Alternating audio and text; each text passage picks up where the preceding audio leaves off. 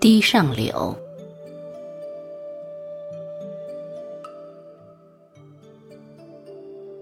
我素来爱柳，爱之盈，爱之柔，更爱其翠。是谁造了这个翠字呢？言绿而不说绿，非绿却能尽绿，念在嘴里又凉凉的，那么好听。细细的柳丝，春风里吐了芽，过两日再吃上一回雨，就真格的脆得不行。柳丝真长啊，起风的时候能吹出几个弯，等它垂下来，又几乎垂到湖水里去。柳条百尺浮银塘，切莫深青只浅黄。说不定那位程斋先生也在这里亲手量过呢。这样长这样脆的柳丝，软软的挑在黑色的枝子上，在风里摇着飘着荡着，远看近看都是一棵通体优美的柳。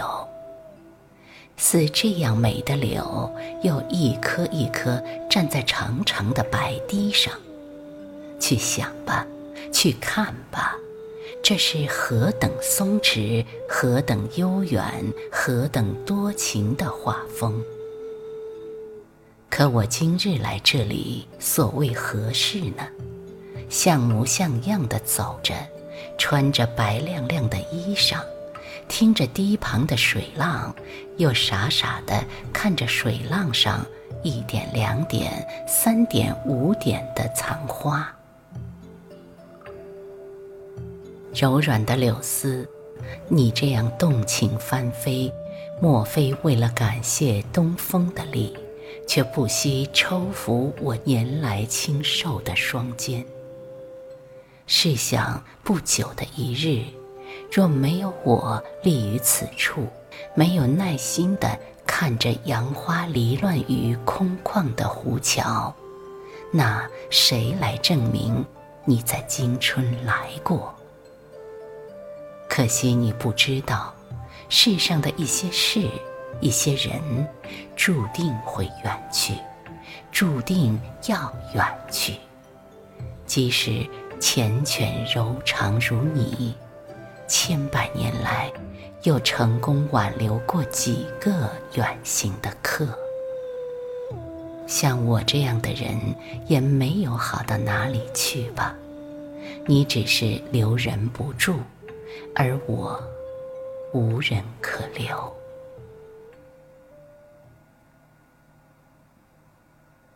湖水，若在春日，若在春日的晴日，又若在晴日的八九点钟，便一定是临水照花最好的时候。一些艳黄的迎春、连翘，几束粉白的杏花、碧桃，那么娴雅地立在岸边，映在水中，实在像极了初化晨妆的女子。这时候大面积的阳光还没有来，背阴的地方略显清冷，几束高挑的垂柳却把身上12分的鲜活尽数投入水中。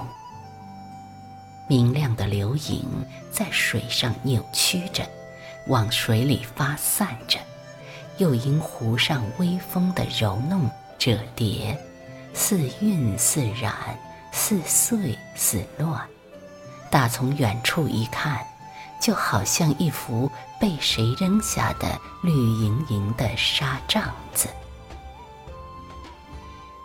湖面太大了，乃至于空阔，便是如此癫狂的柳，亦不过稍占一隅，更为明亮，极具纯净的绝大部分正被高远的天空代替。天空是如此之蓝，像平滑而坚硬的宝镜，任春天的风尘连日吹打，也绝不肯留下一丝划痕。丈儿又风筝飘到天上去了，又飞鸟冲到天上去了，甚至那些明媚的流云。只是这又怎样？我甚至在青瓷般的天空听到它们清脆的碰壁的声响。就这样，湖水映着花树翠柳，映着鸟鸢云朵，平静到一语不发。在一语不发之中，他几乎忘了自己也有颜色。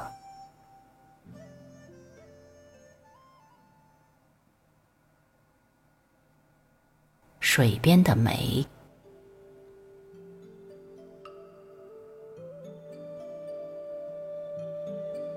一树梅开着疏淡的几朵花，斜倚在水边，花是白的，在微寒的空气中轻颤轻绝。水是流响着的，从石器的缺口流出，其他一些石头在四周围着，围成一处小巧的潭。水是墨绿色的，几近幽邃，因而清晰地映着百朵寥落的梅。在这样的时节，梅花果然如此寥落吗？不是的，只不过这棵梅过于高大，即便正值青春妙龄，它亦因花朵的分散，看上去绝不致烦恼。梅树的干丘岖粗硕，颇有古意。它从地面出来，一分为二，二分为四，北枝比南枝略低，南枝比北枝略密。看着它孤零零地长在水边，便十分想知道，到底是先有潭还是先有梅。若是先有潭，那么这梅树竟算不得上品，亦不觉有什么可惜。若是先有梅，那么这里的水便可称得上多情。梅花那么弱又那么瘦，若没有这水，将来落到地上石头上，该是多么疼痛。正想着，一朵梅花砰的一声掉下来，稳稳地飘在水上，向我游移。到了跟前，只见他围拢双手，开口冲我喊道：傻子，呆子，我与潭水有哪一个是长了脚